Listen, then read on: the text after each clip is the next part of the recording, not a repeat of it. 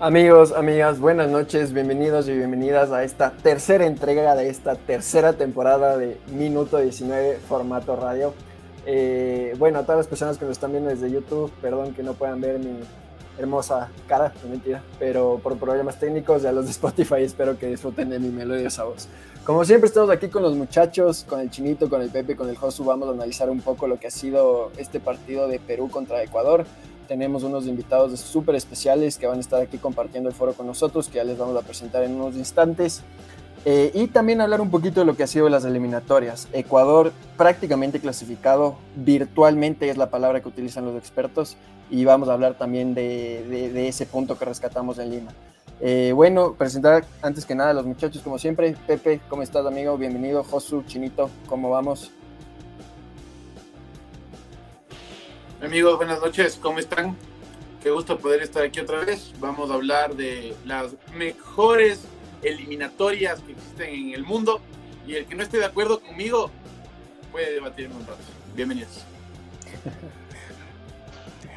¿Qué tal Nico? ¿Qué tal Chinito? Pepe? Y bueno, es, es un capítulo especial porque es la primera vez que vamos a tener invitados aquí en nuestra tercera temporada de Minuto 19 Estoy muy emocionado, la verdad. Vamos a hablar de fútbol, vamos a debatir también.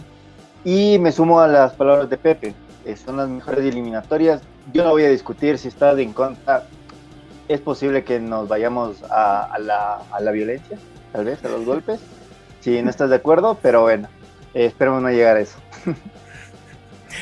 Buenas, buenas, señores. Buenos días, buenas tardes, buenas noches si es que nos estás viendo o escuchando con nuestras melodiosas voces.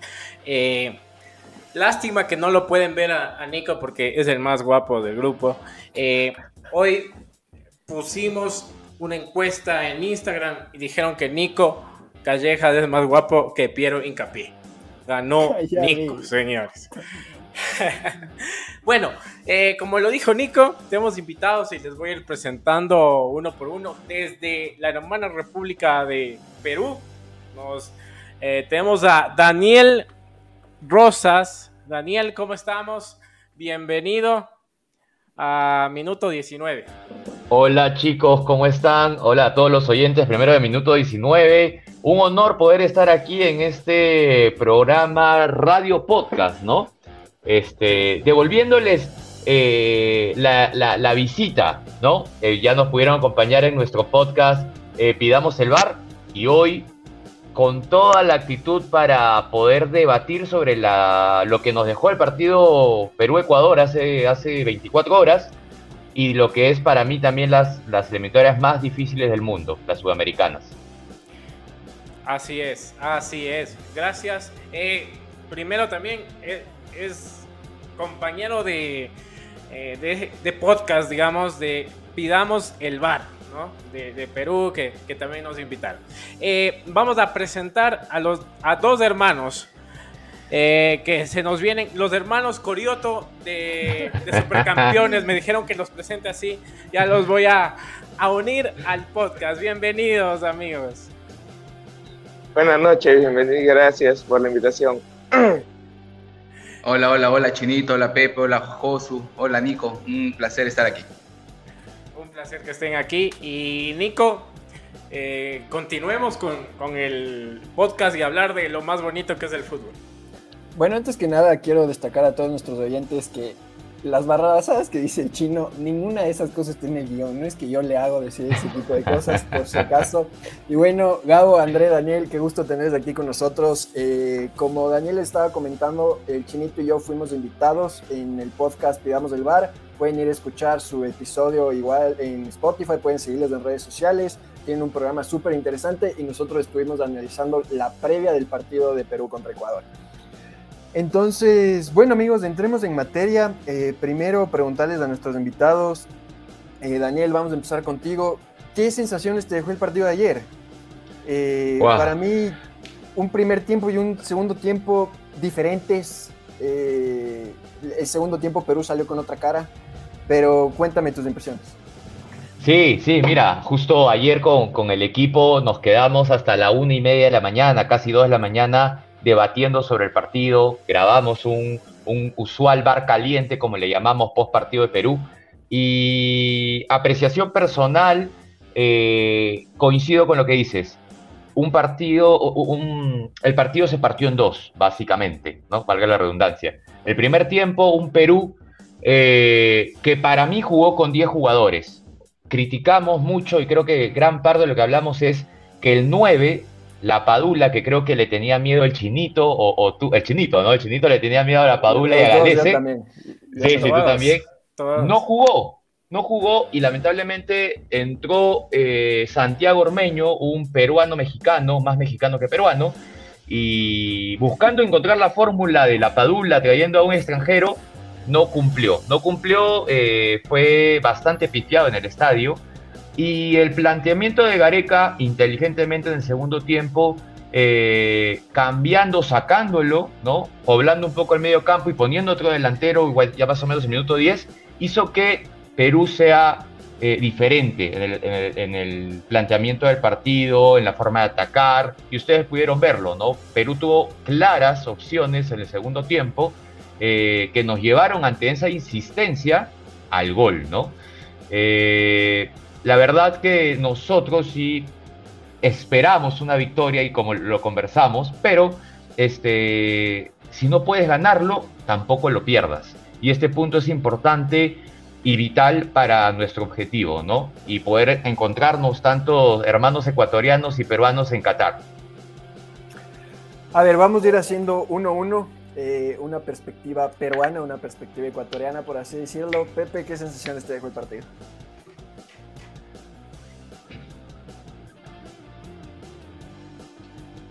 Creo que lo perdimos. Solo lo veo que se mueve. Se le congeló el, la imagen.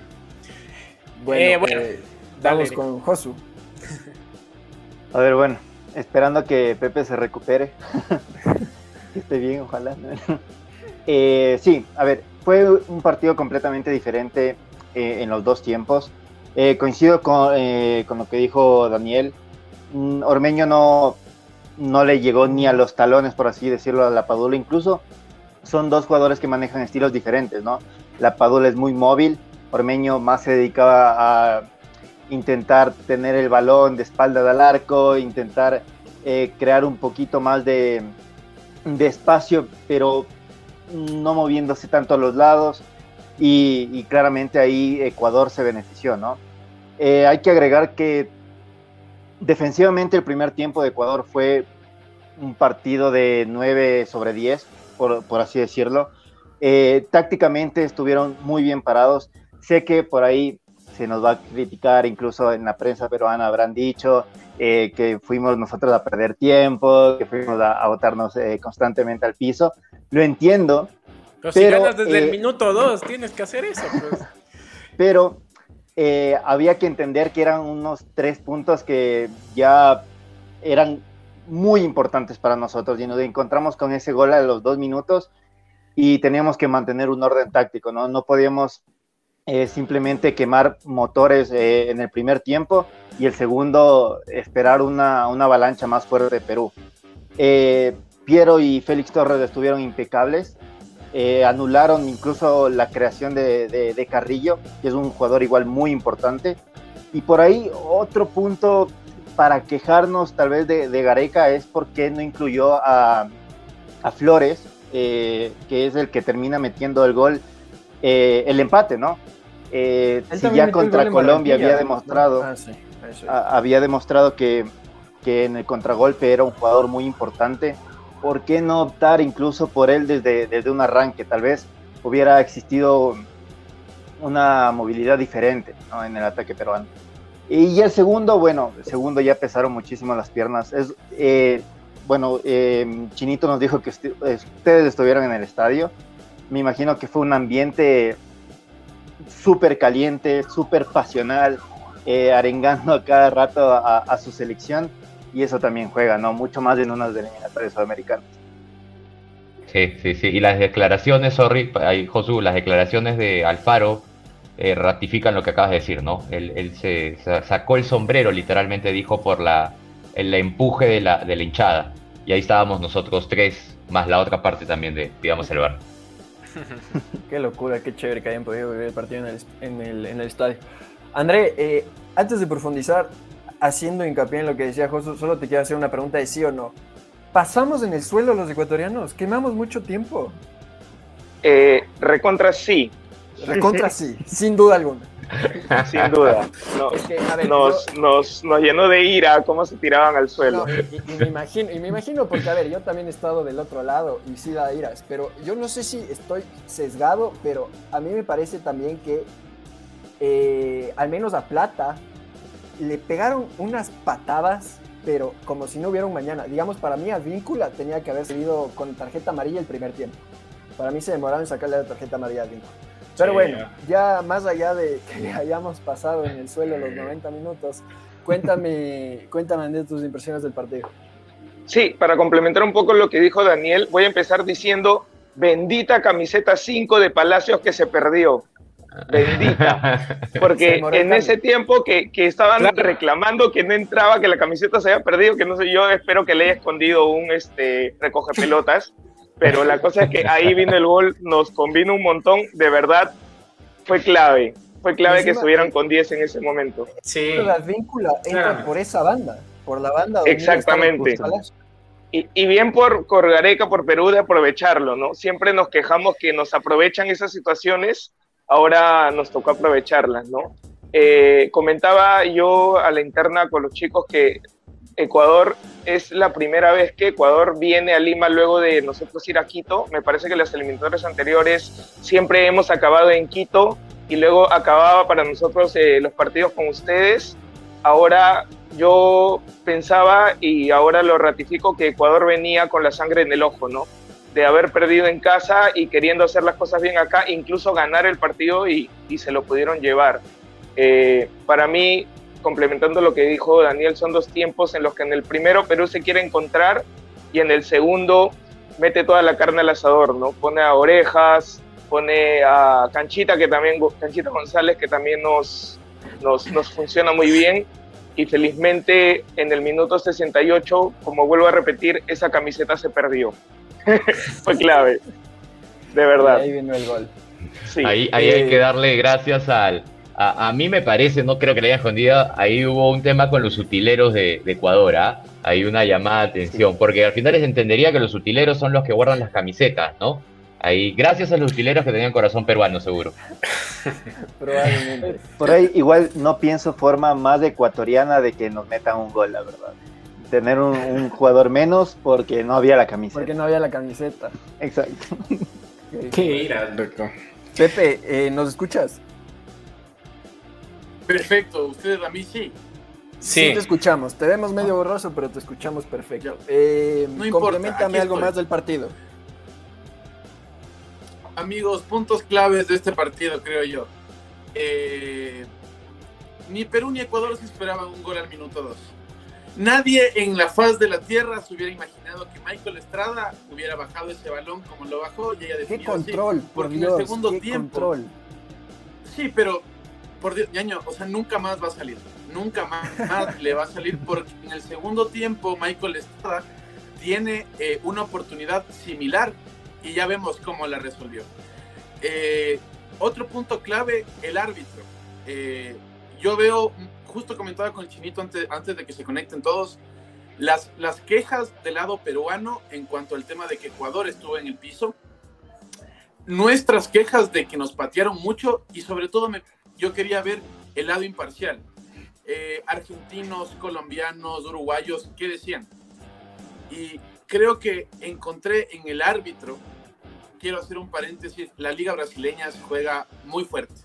Hay muchas patadas, hay muchas peleas, se vive a, mil kilómetros por hora y, y creo que él se dejó llevar por eso. Para mí un par de amarillas de lado y lado habrían calmado un poco más, porque lo que le patearon a Plata eh, creo que, que, fue mucho y obviamente hubieron muchos ecuatorianos que se tiraron al piso y, y como dijo Nicolás, eh, yo he estado del otro lado y a mí eso me molesta y me molesta mucho, sea a mi favor o no.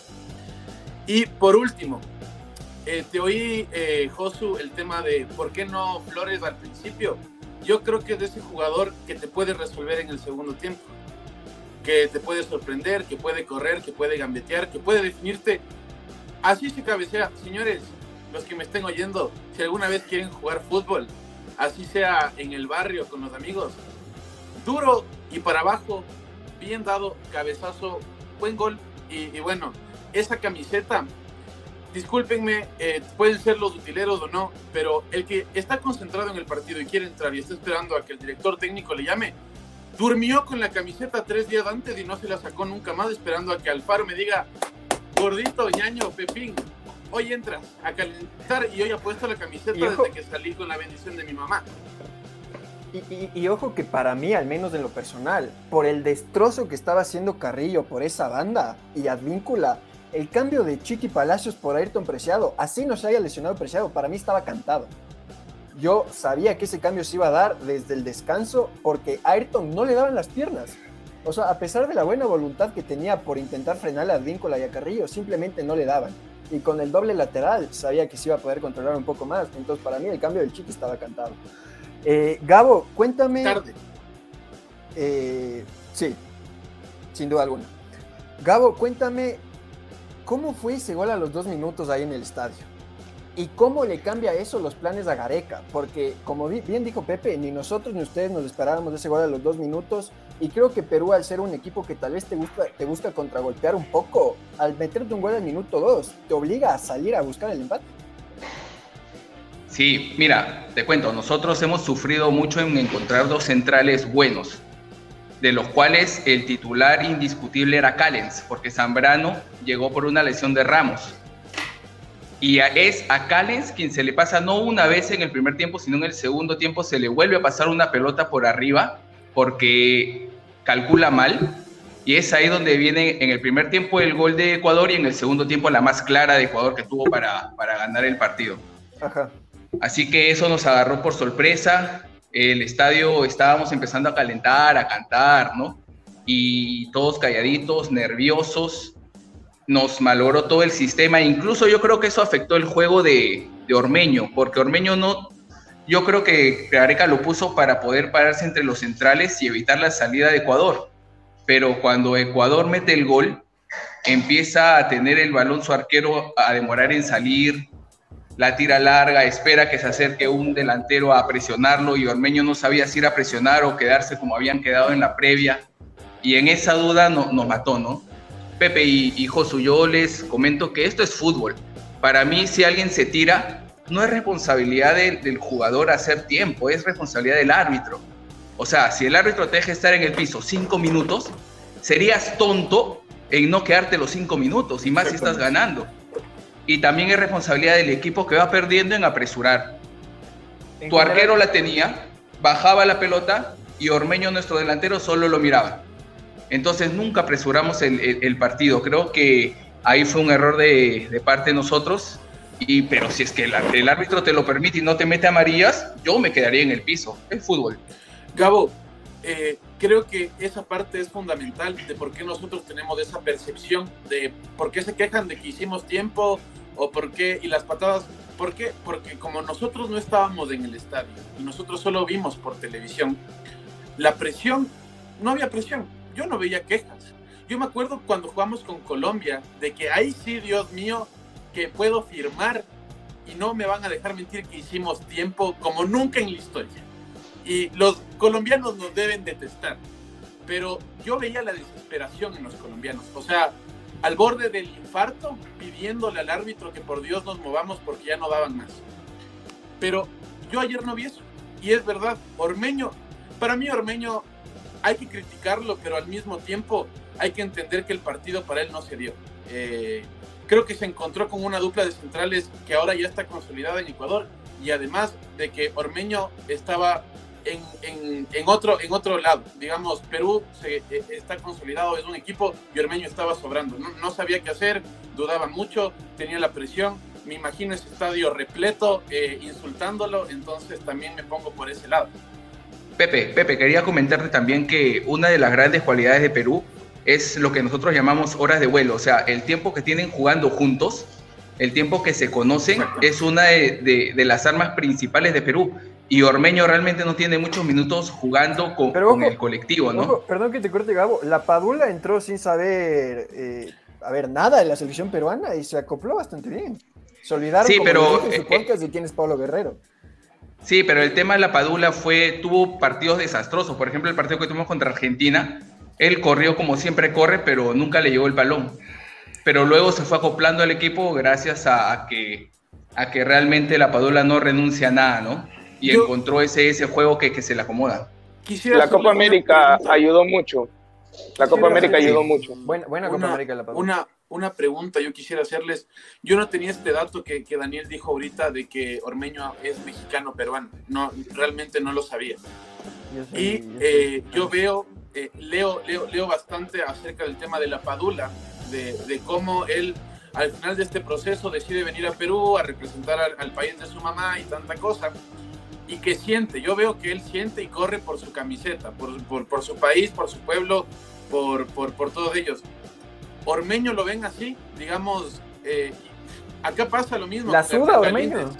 Galíndez, Dios mío, es, es argentino, pero es más ecuatoriano que cualquiera de nosotros. Ese man nació aquí en Quito. Seguramente le mintieron y le llevaron secuestrado a Argentina, pero él es más ecuatoriano que cualquiera de nosotros. Se sabe el himno nacional y creo que ninguno de nosotros lo sabemos. Sí, o sea, se lo sabe completo. Tiene ocho estrofas, creo, y, y nadie se lo sabe completo. Veamos, es una pregunta difícil, ¿ah? O sea, yo siento que, la le señalaba a Gabo. Sí, sí. Gabo, ¿tú qué opinas? Yo... Que le responde el Gabo. Lo que pasa es que Ormeño, su cualidad máxima es ser lento. Su cualidad eh, extraordinaria de él es poder tomarse todo con paciencia. Y ayer lo que le criticamos fue la falta de actitud. Ormeño no tiene la actitud que se necesita para jugar un partido que tiene que morir por los tres puntos. Con esto, Así que, Dime. Perdón, ahorita que topas del tema. Eh, ¿Con Mebol más que con CACAF de largo? Claro, Porque, sí, claro. ¿Cómo, viene. ¿Cómo le iría México en Conmebol? Ajá.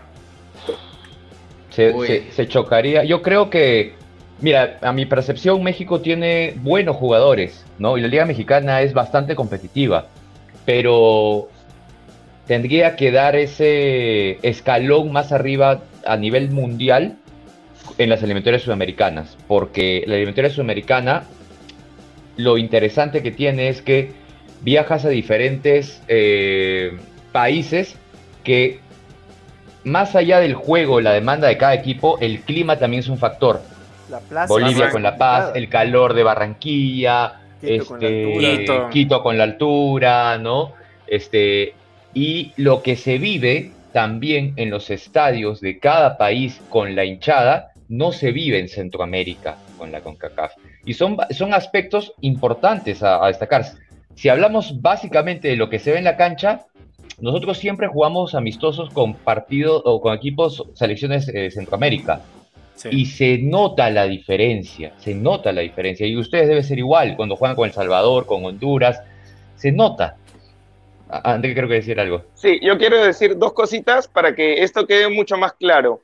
Tenemos nueve mundiales en Sudamérica, ¿sí? Con eso empiezo.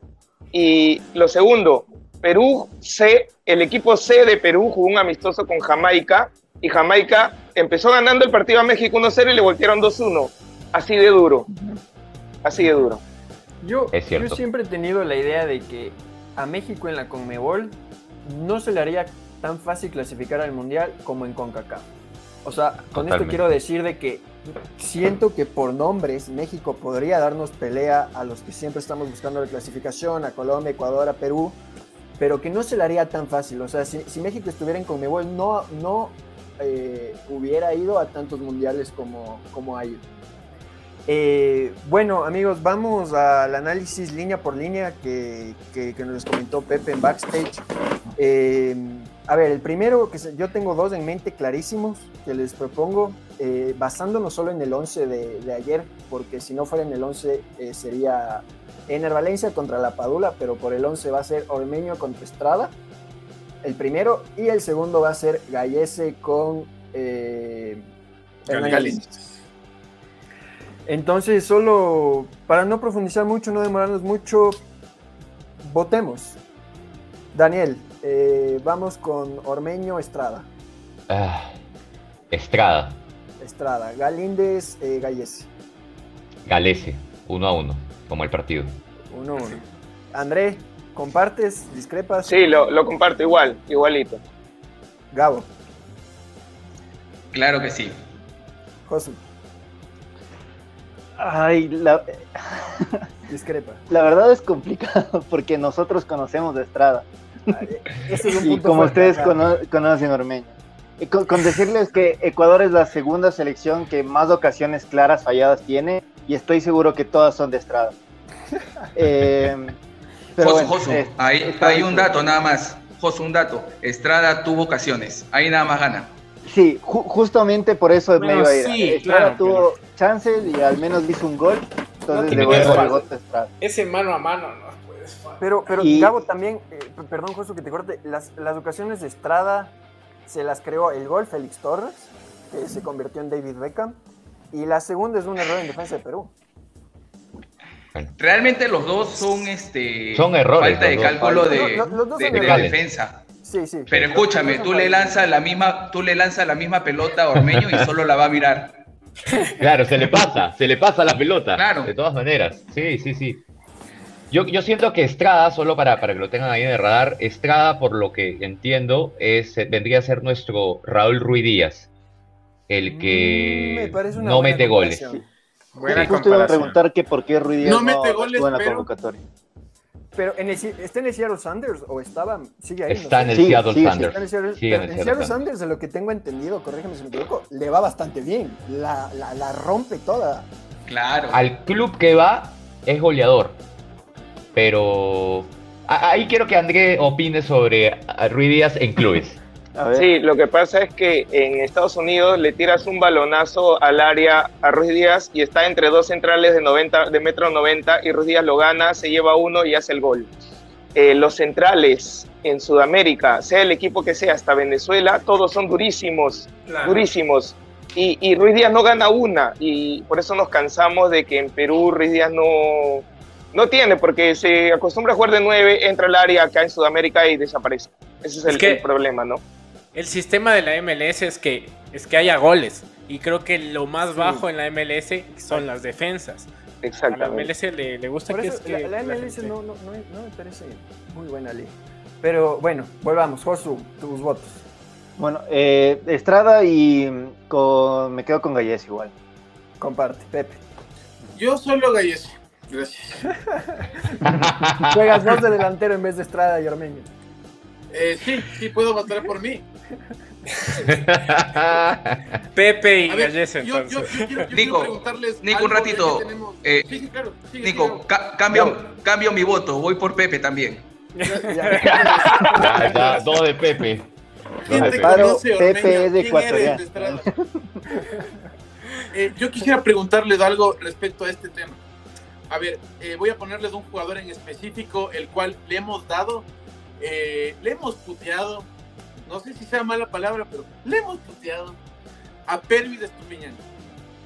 Pervis de Estupiñán, el lateral Al menos yo. Ecuador, le hemos dado, pero le hemos dado bastantísimo. O sea, le hemos mencionado a su queridísima y respetuosa madre algunas ocasiones de, eh, en este programa y afuera también. Pero, en cambio, por ejemplo, en la Copa América lo veían como una estrella afuera. Eh, hay muchos que dicen que es el mejor lateral izquierdo de Sudamérica. Yo he escuchado eso en programas internacionales. Eh, no sé, ¿qué percepción pueden tener? A mí me pasa esto, con Estrada. Yo tengo un clip muy famoso en, este, este, espacio tan lindo formado con amigos, en donde, le doy muy duro al Faro por haberle convocado a Estrada, que después fue y le bailó a Colombia, pero después de eso nada más. Ojo, Estrada acaba de entrar en los goleadores de, de las Eso iba a decir, ojo que Estrada es el goleador y aún de la así selección. le odio. Aquí está. O sea, Espérate. Ayer metí Tengo el la gol foto. contra ustedes y quedaba en segundo lugar, detrás de, de, De Marcelo Moreno Moreno Martins. Qué bueno, ese tipo mete goles, Ahí pero está. como O sea, bien chinito. Producción. hacía siete goles y le empataba al toro. a Por Dios, tiene la misma, tiene la misma cantidad de goles que Messi. Bueno, O sea, o sea, de que y Messi no aún jugó así, las dos yo- fechas de los Y aún así yo voto por mí. Quiero, quiero saber cómo, le, cómo pueden ustedes tienen la misma percepción. Ustedes antes del partido, ¿estaba un peligro para ustedes? Para nosotros la Padula era, era realmente eh, una amargura. O sea, por Dios, fue, fue un alivio cuando, la Padula, cuando sabíamos que la Padula no, no, no iba a jugar. O sea, da, da, sí. Daniel dijo empate, ¿no? O sea, Daniel. Yo, yo dije 1-1. Pero, ¿sabes ah, por qué yo dije 1-1? Eh, eh, antes de responder la pregunta de Pepe, este, es porque Perú, so, soy peruano y siempre vamos a sufrir, es lo que te dije. Perú no le va a tener fácil, no la tiene fácil. Sí, siempre vamos a sufrir, entonces sí vamos a empatar acá. Ahora, lo que dice Pepe, a ver, es de Estupiñán, ¿no? Mira, yo creo que he consumido, la verdad, si te digo, he visto al Villarreal, es mentira, no sigo mucho la Liga Española más allá de los grandes y más sigo la Liga Inglesa. Si, yo creo si que estuviera en la Liga Inglesa. No lo verías a Pervis porque. ¿No, ¿No está jugando? No, ah, o sea, al menos de cambio, eso sí le doy, pero no es titular. O sea, de lo que yo he escuchado es que tiene proyección y lo venden como un buen jugador. Ahora, parece que desde dentro, desde, desde su perspectiva, es malo pero a mí me lo vendían como buen jugador. Y yo pregunté por él, de hecho yo me confundí entre Estupiñán e Incapié, que eran como que los dos más este, destacados en defensa de Ecuador, ¿no? No, Incapié sí es un dios para todos nosotros. No, él sí es un dios. Incapié es lo mejor que nos ha pasado. pero quiero hacer énfasis que yo siempre he estado en el barco de Perú y de Estupiñán. Yo también. No sé por qué lo odian tanto. Yo también. Principalmente el chinito. No, yo sé por qué el chinito va en contra de Pervis. Únicamente porque Pervis ha vestido la camiseta del más grande del país y no ha salido del Aucas. y además únicamente por eso. que es Chiqui Palacios, salió del Aucas. Y se olvida la camiseta. Entonces ahí tenemos las diferencias, ¿no? Eh, es por eso que Pervis es destacado a nivel sudamericano, pero en el mundo del chinito, Pervis no sirve. A ver, señores, Pervis hace todo bien, así, todo bien va, coge la banda y no hace un buen de mil centros que hace. Uno le sale bien, es como Estrada, pero en centros no le sale un buen centro. O sea, es, lo, la, es lo, mi... lo peor es que los últimos dos partidos, el partido con Perú y el partido con Brasil, sí te la doy, porque los centros de Pervis de estos últimos dos partidos han sido un desastre.